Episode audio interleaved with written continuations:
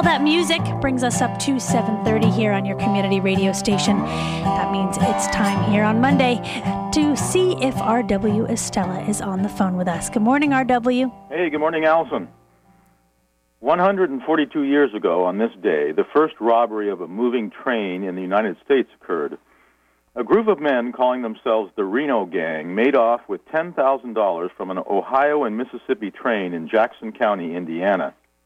Prior to this robbery, only trains sitting at stations or in freight yards had been targeted, so the Reno Gang was inaugurating a whole new dimension for the adventure seeking criminal element in the years just after the close of the Civil War. Reading of the Reno Gang's on the run financial exploits of nearly a century and a half ago in Indiana made me think of financial events racing along this past week and a half in Washington, D.C. and in New York City. I'm referring to our pair of October surprises in connection to the $700 billion bailout plan. because many of us have naturally grown cynical over the years thinking about governmental action of just about any sort when the House of Representatives did not approve the bailout package during its first time up for vote, a fair modicum of surprise resulted. Then, letting our cynical guard down a dite and hoping that yes, maybe perhaps at least one part of the Congress, the House, would stand fast and refuse to give in to pressure when the next vote to approve the bailout package came up. But on Friday last, we were again surprised.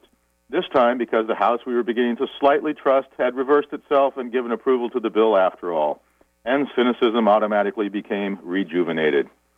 Political dens such as the Senate and the House of Representatives forever remind me of the epiphany I had once almost 30 years ago while I was in the throes of a long and drawn out acrimonious divorce proceeding. At the onset, I had this ridiculous notion that the attorney who was representing me was my champion, totally dedicated to me and to countering and undoing the attacks made against me by my wife via her attorney. I was, of course, tremendously naive. That innocence ended, however, when I happened to see my attorney and my wife's attorney one day having lunch together, joking and laughing and having a great old time, no doubt discussing what idiots they had for clients. Not long after that, an insurance agent friend of mine gave me a birthday present that made everything perfectly clear. It was an attractively framed reprint of a late 18th century painting that depicted a young woman pulling on the horns of a cow and a young man pulling on the tail of the cow and a wigged attorney sitting on a stool and milking the cow's udder. Last week, our senators and representatives, Republicans, Democrats alike, provided the American public with one load of hooey after another, to do with as we wished, I suspect. Listening to the majority of these public servants became increasingly difficult. None of their incomes will be affected negatively, and neither their individual health care packages nor their pension plans are in jeopardy. How then are these folks who have virtually nothing in common economically with their constitu- constituents qualified to be deciding what's best for the average American's economic future? Maine still has plenty of residents in their 80s and 90s who vividly remember living in the Pine Tree State during the Great Depression. One such friend of mine, when asked about that time, quips, Yep, we heard the country was in this Great Depression.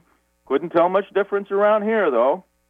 Richard Judd, a professor of history at the University of Maine at Orono, says, the joke was that people didn't realize they were in a depression because Maine people had been dealing with economic adversities since the late 19th century, when the state's core industries of fishing and textiles began to decline. Possibly the most disturbing part about this past week's runaway train toward more debt was that yet again the majority of those who we have elected to federal public office are not exercising a long view of things. Worse, like the outlaw Reno gang of 1866, they seem to be robbing the train as it's racing along. Even those who we are considering to elect to the highest federal office in the land are hastily creating more debt. And both John McCain and Barack Obama say they are doing it because it's best for the American people. Would it be reasonable to ask them to specify which Americans among us they have in mind? From Orono, Maine, have a great day.